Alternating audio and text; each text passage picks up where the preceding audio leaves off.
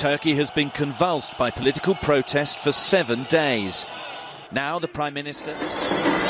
Despite the protests in Istanbul's Taksim Square and elsewhere, Turkey's Prime Minister Recep Tayyip Erdogan insists the plan to redevelop a park at the origin of the demonstrations will go ahead.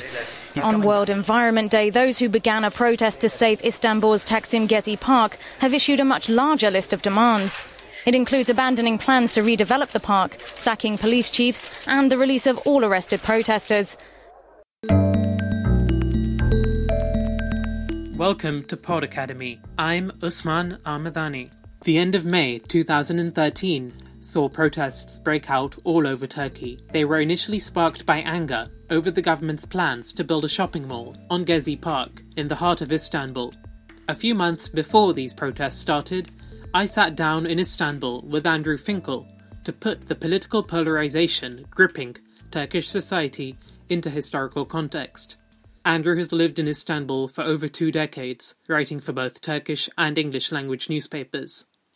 His book, Turkey What Everyone Needs to Know, was published last year by Oxford University Press.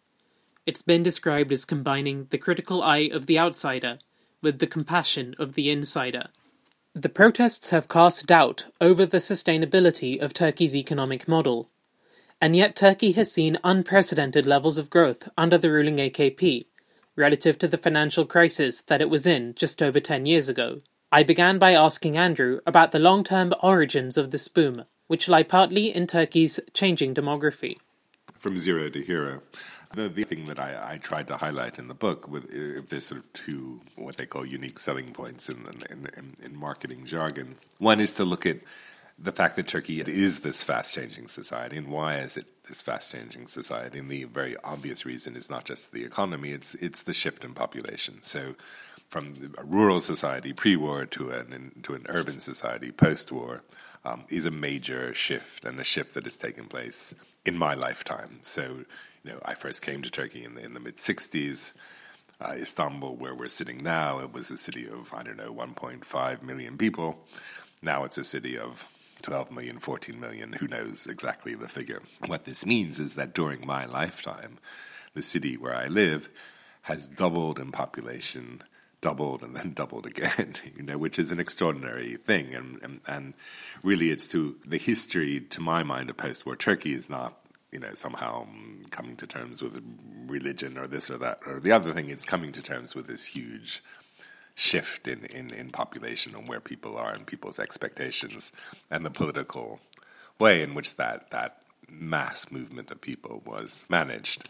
I mean, if you think about it, when I first came back to Turkey as a journalist in the, in the late in 1989, this was the year of of revolution in, in Central Europe and in Eastern Europe. So you had societies collapsing, falling apart, overthrowing their governments.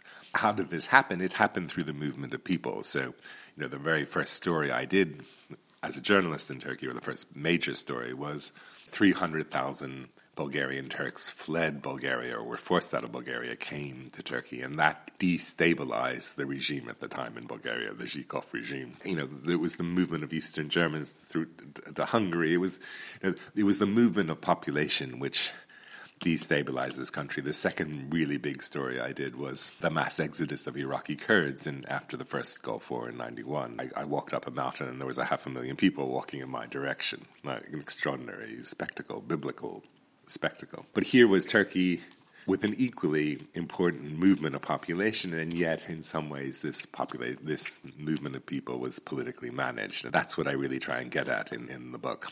Uh, so that, that, that's that's really um, the first thing.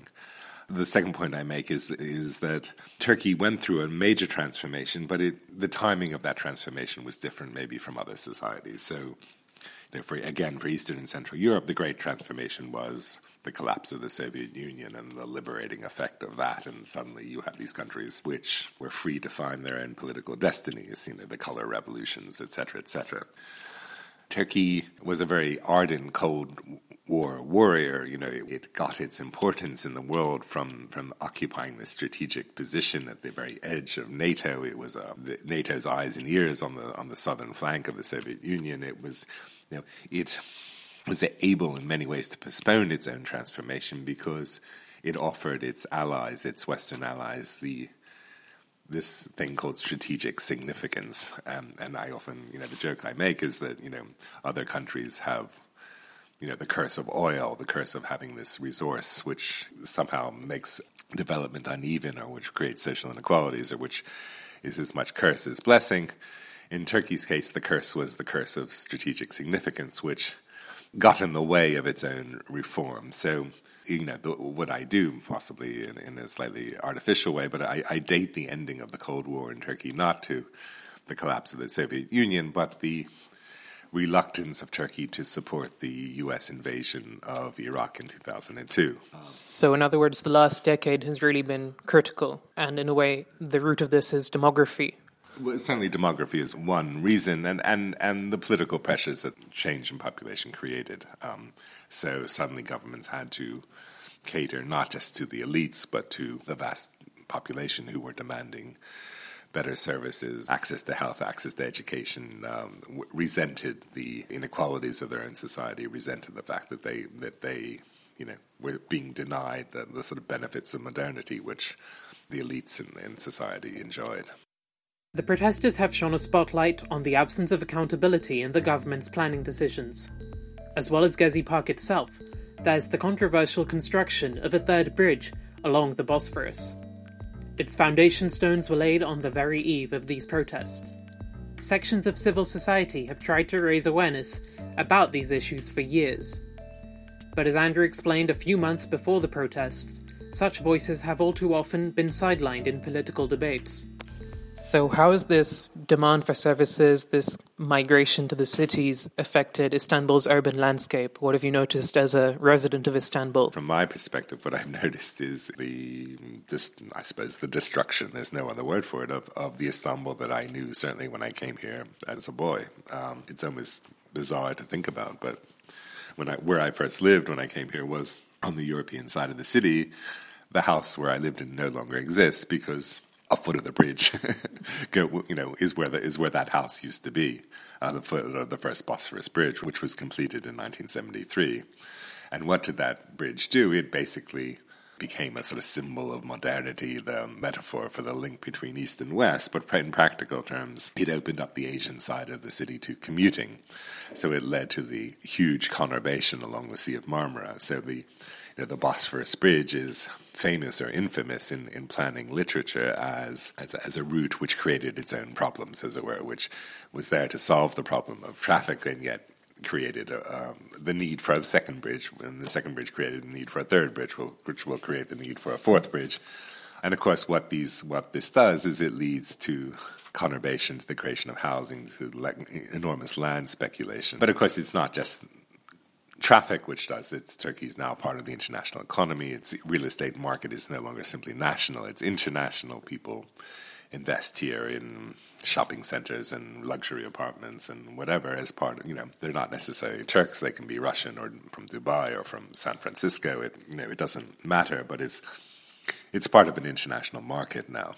So going back to this bridge, so we see this whole contest between the government claiming that a new bridge is necessary to relieve traffic and more critical skeptics perhaps saying it's all about land speculation and developing property.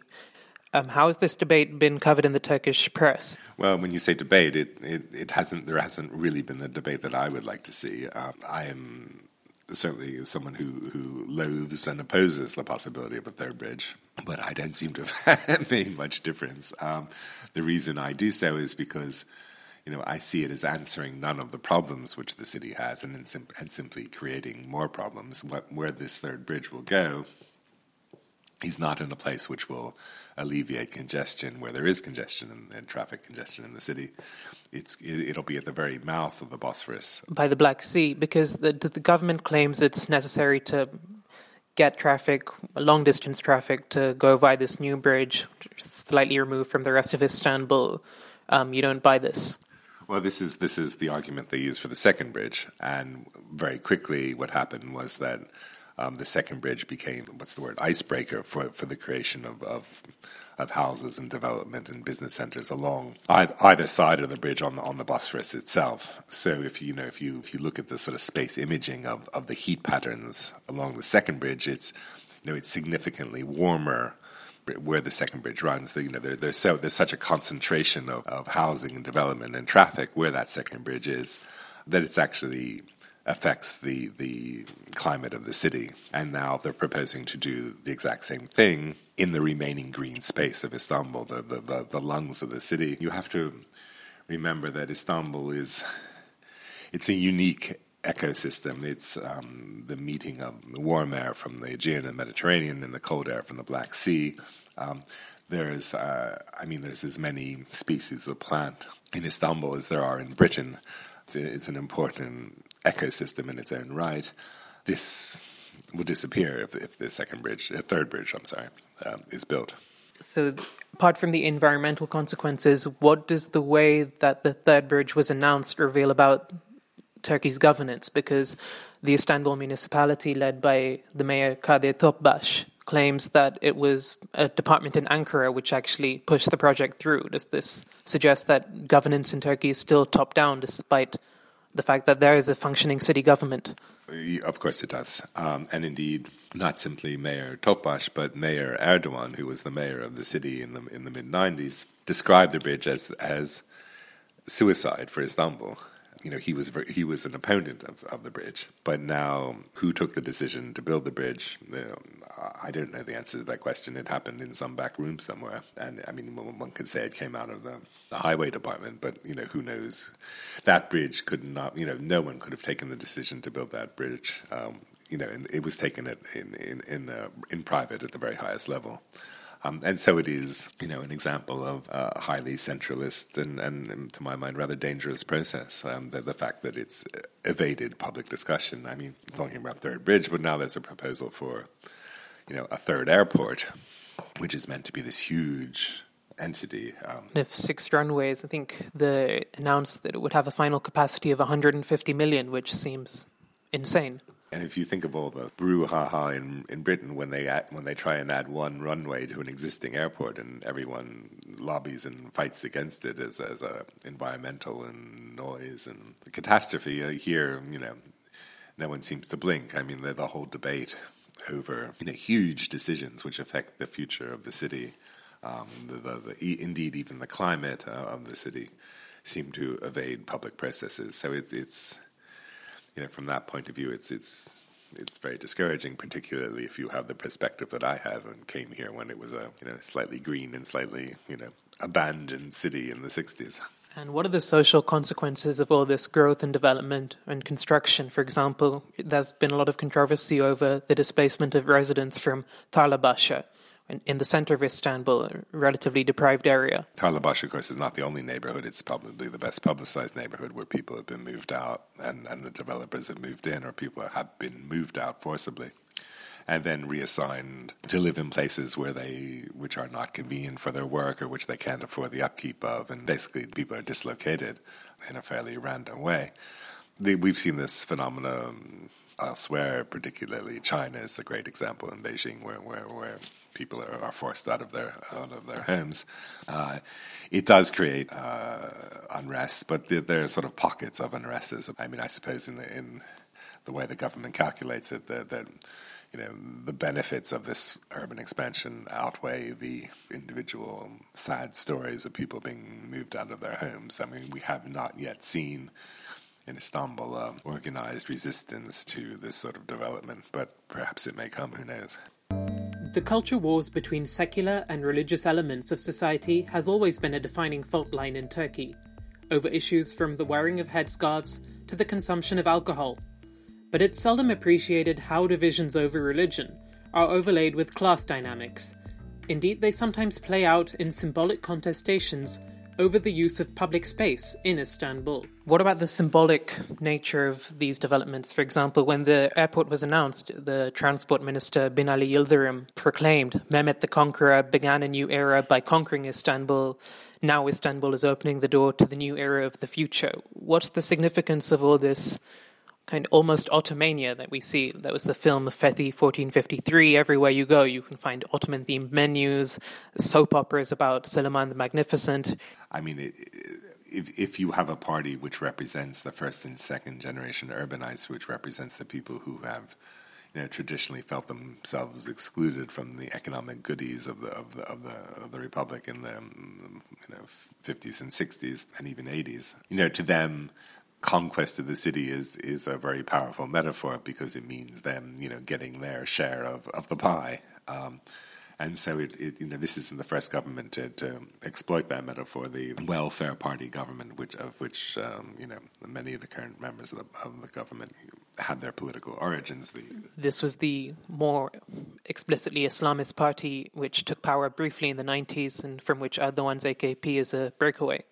Exactly. The head of that party, uh, Necmettin Erbakan, very explicitly you know, spoke of the you know the reconquista of Istanbul, the, the conquest of the city. Um, you know, the notion of building a mosque in Taksim was very much a sort of symbolic planting of the flag, taking the city back from the sort of infidels or the secularist establishment. So there is, you know, there is a slight sense of triumphalism about, you know, the rebuilding of the city and this, these huge projects which are somehow meant to be reestablishing the, the glory of, of Turkey as was. Um, but do you think it's got to do with the place of Istanbul in Turkey? Because in the early decades of the Republic, Istanbul was deliberately downplayed as the seat of the Ottomans as opposed to Ankara, which is where the Republic was founded. Do you think that this new revival of interest in the Ottomans has gone in tandem with this growing centrality of Istanbul to Turkey's economy and politics? Well, uh, undoubtedly, that's that's the case. And as you said, um, um, you know, the early years of the Republic was a different uh, was a deliberate disenfranchising of Istanbul. Um, power moved to Ankara, power moved inland, and indeed, this government came to power as. In part, as a representative of the growing economic clout of, of the rest of the country, as opposed to Istanbul. Um, on the other hand, you know, the current prime minister was the mayor of the city, understands Istanbul very well, and, and all that wealth that's been generated in, in the hinterland in, uh, in Anatolia gets a higher return if you on, on capital if you invest in property in Istanbul than if you invest in property in Konya. So Istanbul has become a magnet for capital, even this, this sort of recently formed capital. So so you know, it's it's a distribution of the of the rent of the wealth of Istanbul to the rest of the country. But of course, it's I don't know the, the way I sometimes think of it is it's a it's like a sort of cannibal who who runs out of food and starts eating himself. You know, it's Istanbul is something suddenly it's consuming itself. There will come a point when when there's nothing left. Apart from maybe Erdogan's Çamlıca Mosque project, um, what's happening with that? It's, is it a kind of vanity project on behalf of Prime Minister Erdogan to put his mark on the city, or does it represent something more? What the Çamlıca Mosque is, is this huge construction project on one of the most prominent parts of the city, somewhere you can you, you'll be able to see this new mosque from pretty much anywhere. It's on the Asian side of the city, a place where there had never been such a huge mosque. Of course, there is a notion of triumphalism, a notion of you know putting your imperial signature on the on the city. But it's also, of course, a statement of incredibly bad taste. I mean, what what if you look at the design of this of this mosque, it's it's a it's a sort of copycat, you know, of the great of the classical age. It's a, it's a replica of um, 16th century classical Sinan style mosque, of which there are really very good examples. There's you know on the historical peninsula. Um, so to build this sort of clumsy, awkward, out of proportion mess on the most prominent part of the city is is you know is, is is not giving perhaps the signal which which they hope to give. And of course, the bizarre irony is that the moment uh, Istanbul is building a, a much needed metro link, uh, which will take the underground train above ground across the Golden Horn to the old city. And of course, you know, as much as I complain about traffic, I can't complain about them constructing a, a public transport system that, that actually works.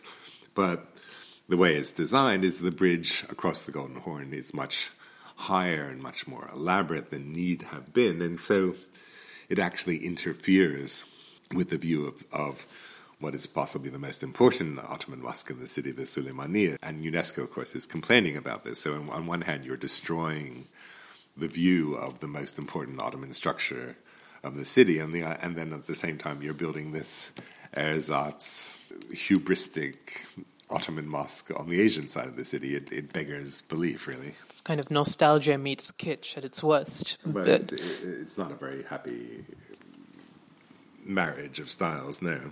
UNESCO actually threatened to kick Istanbul off its list of World Heritage Sites, didn't it?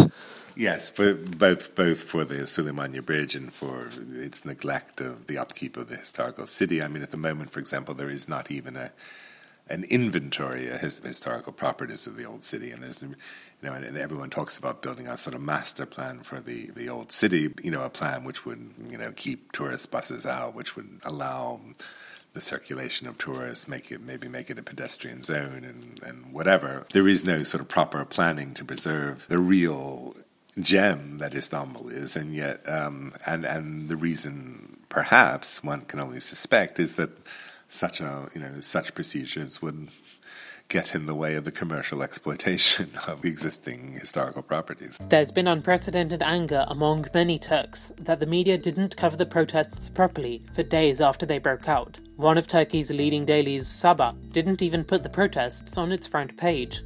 Meanwhile, instead of reporting the news, CNN Turk aired a penguin documentary. This comes after growing concerns that it's getting more and more difficult to criticize the government Last year, the Committee to Protect Journalists claimed that Turkey had the most journalists in jail in the world, more than even China or Iran. I asked Andrew to explain how the media really worked in Turkey. As the country became more progressive, modern, as the economy developed, it would it would use more carrots than it would use sticks. You don't need repressive mechanisms to maintain order in, in, a, in a flourishing democracy.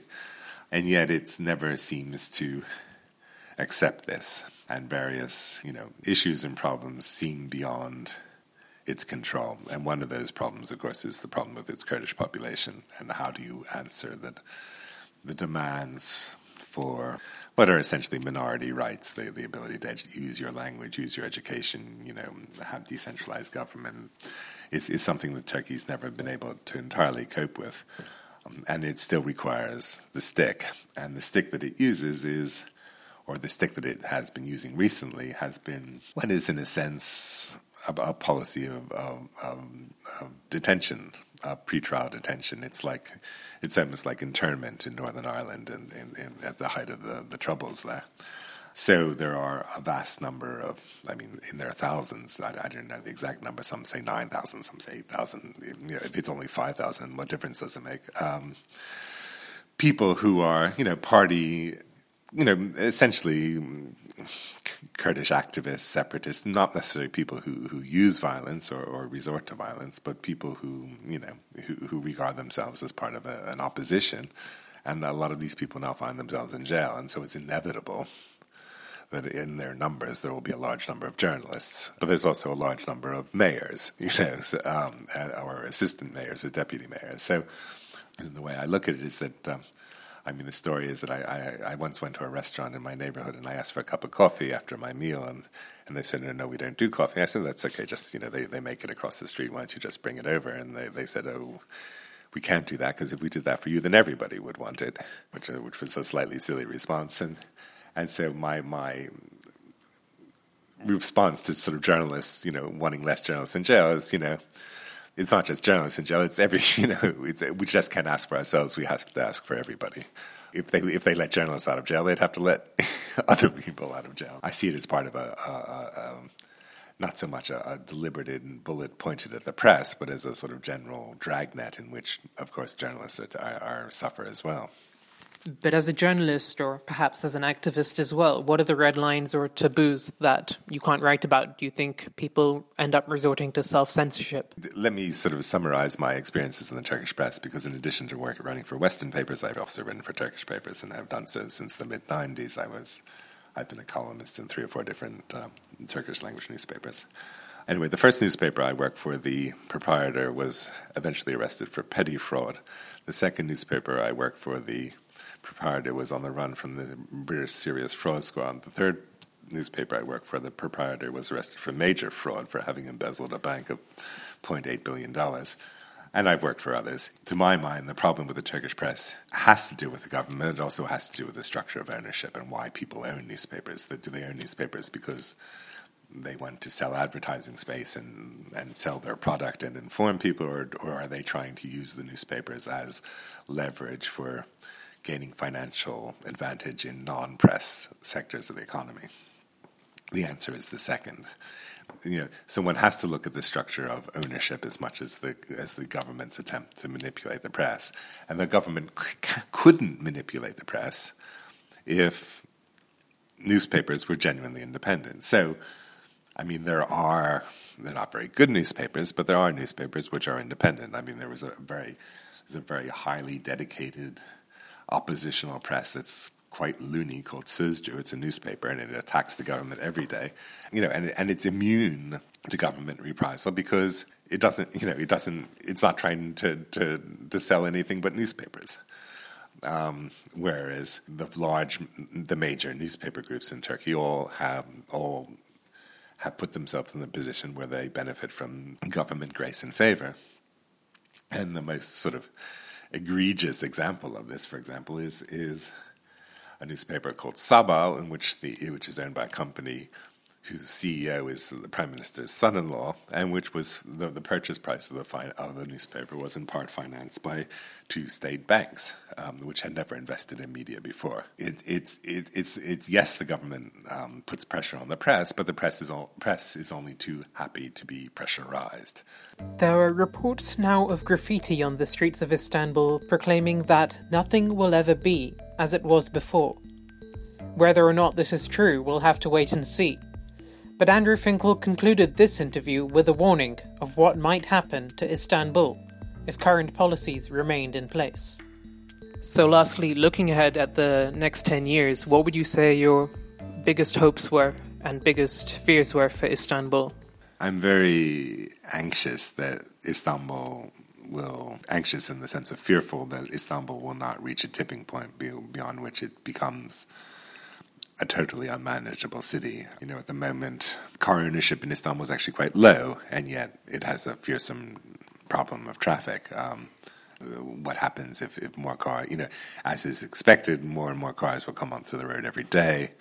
You know, what will be the implications of this? I think, you know, there has to be a whole change, mindset change in the city that people realize that, you know, the, the motor car doesn't rule the city, that people have to go places by boat or by public transport other forms of public transport. I'm afraid, you know, of, of the erosion of green spaces in the city. I'm I'm uh, afraid of the creation of, you know, at the moment, what has been remarkable about Istanbul is that it's preserved its sense of community. Um, uh, you know, Istanbul is a re- you know, every, of course, every city has crime and every city has violent crime, but I think the statistics in Istanbul show that it's actually a much safer city than many other cities, and I'm you know, and I'm concerned that the creation of unplanned communities or roughly planned communities in new housing will create these sort of communities which are no longer held together.